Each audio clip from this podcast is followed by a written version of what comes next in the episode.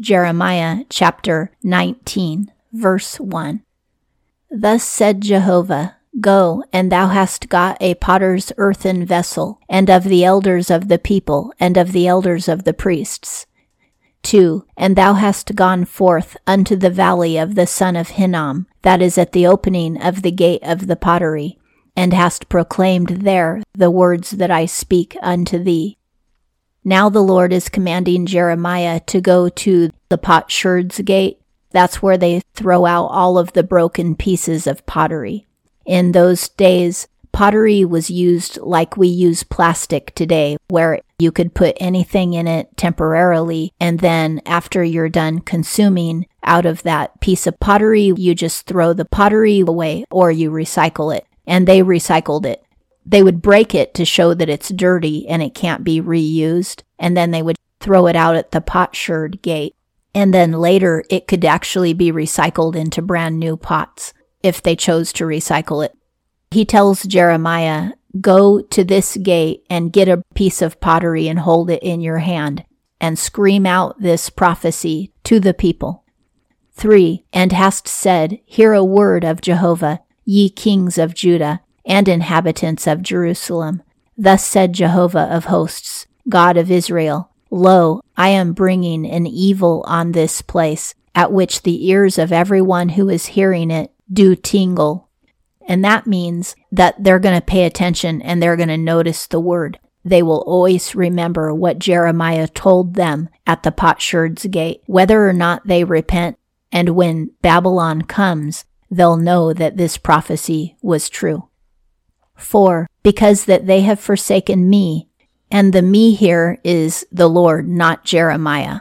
Because they have forsaken me and made known this place and make perfume in it to other gods that they knew not, they and their fathers and the kings of Judah, and they have filled this place with innocent blood.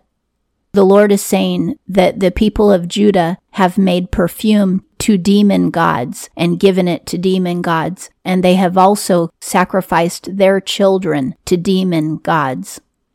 5. And have built the high places of Baal to burn their sons with fire, burnt offerings to Baal that I commanded not, nor spake of, nor did it come up on my heart.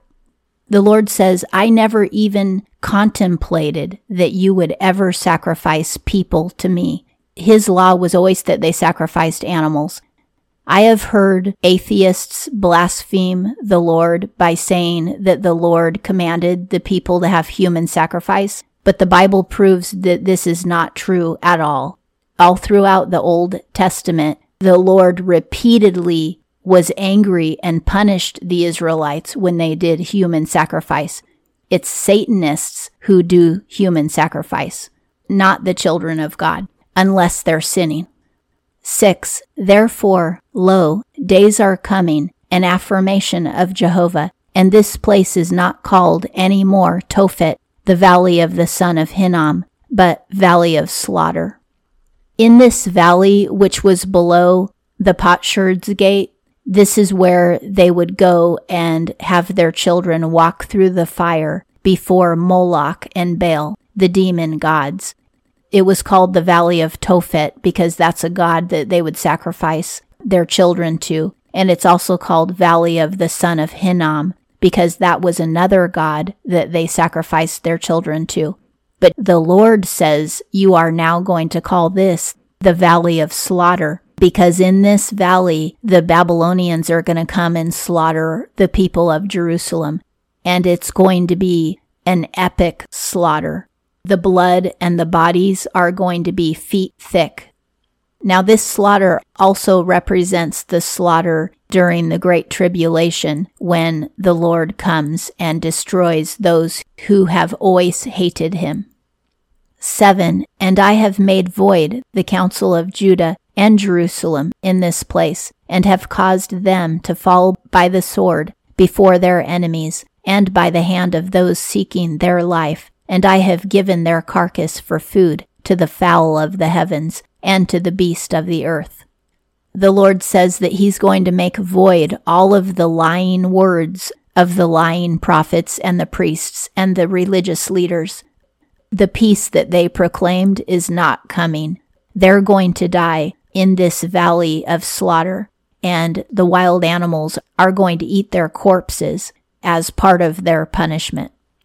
8. And I have made this city for a desolation and for a hissing. Every passer by it is astonished and doth hiss for all its plagues. When people pass by Jerusalem for years and years to come until it gets restored again under Cyrus, people will pass by Jerusalem and shake their heads and whistle because they'll say that's a terrible place where a bunch of morons lived and then they were attacked by the Babylonians. 9. And I have caused them to eat the flesh of their sons and the flesh of their daughters, and each the flesh of his friend they do eat in the siege and in the straitness with which straiten them do their enemies and those seeking their life.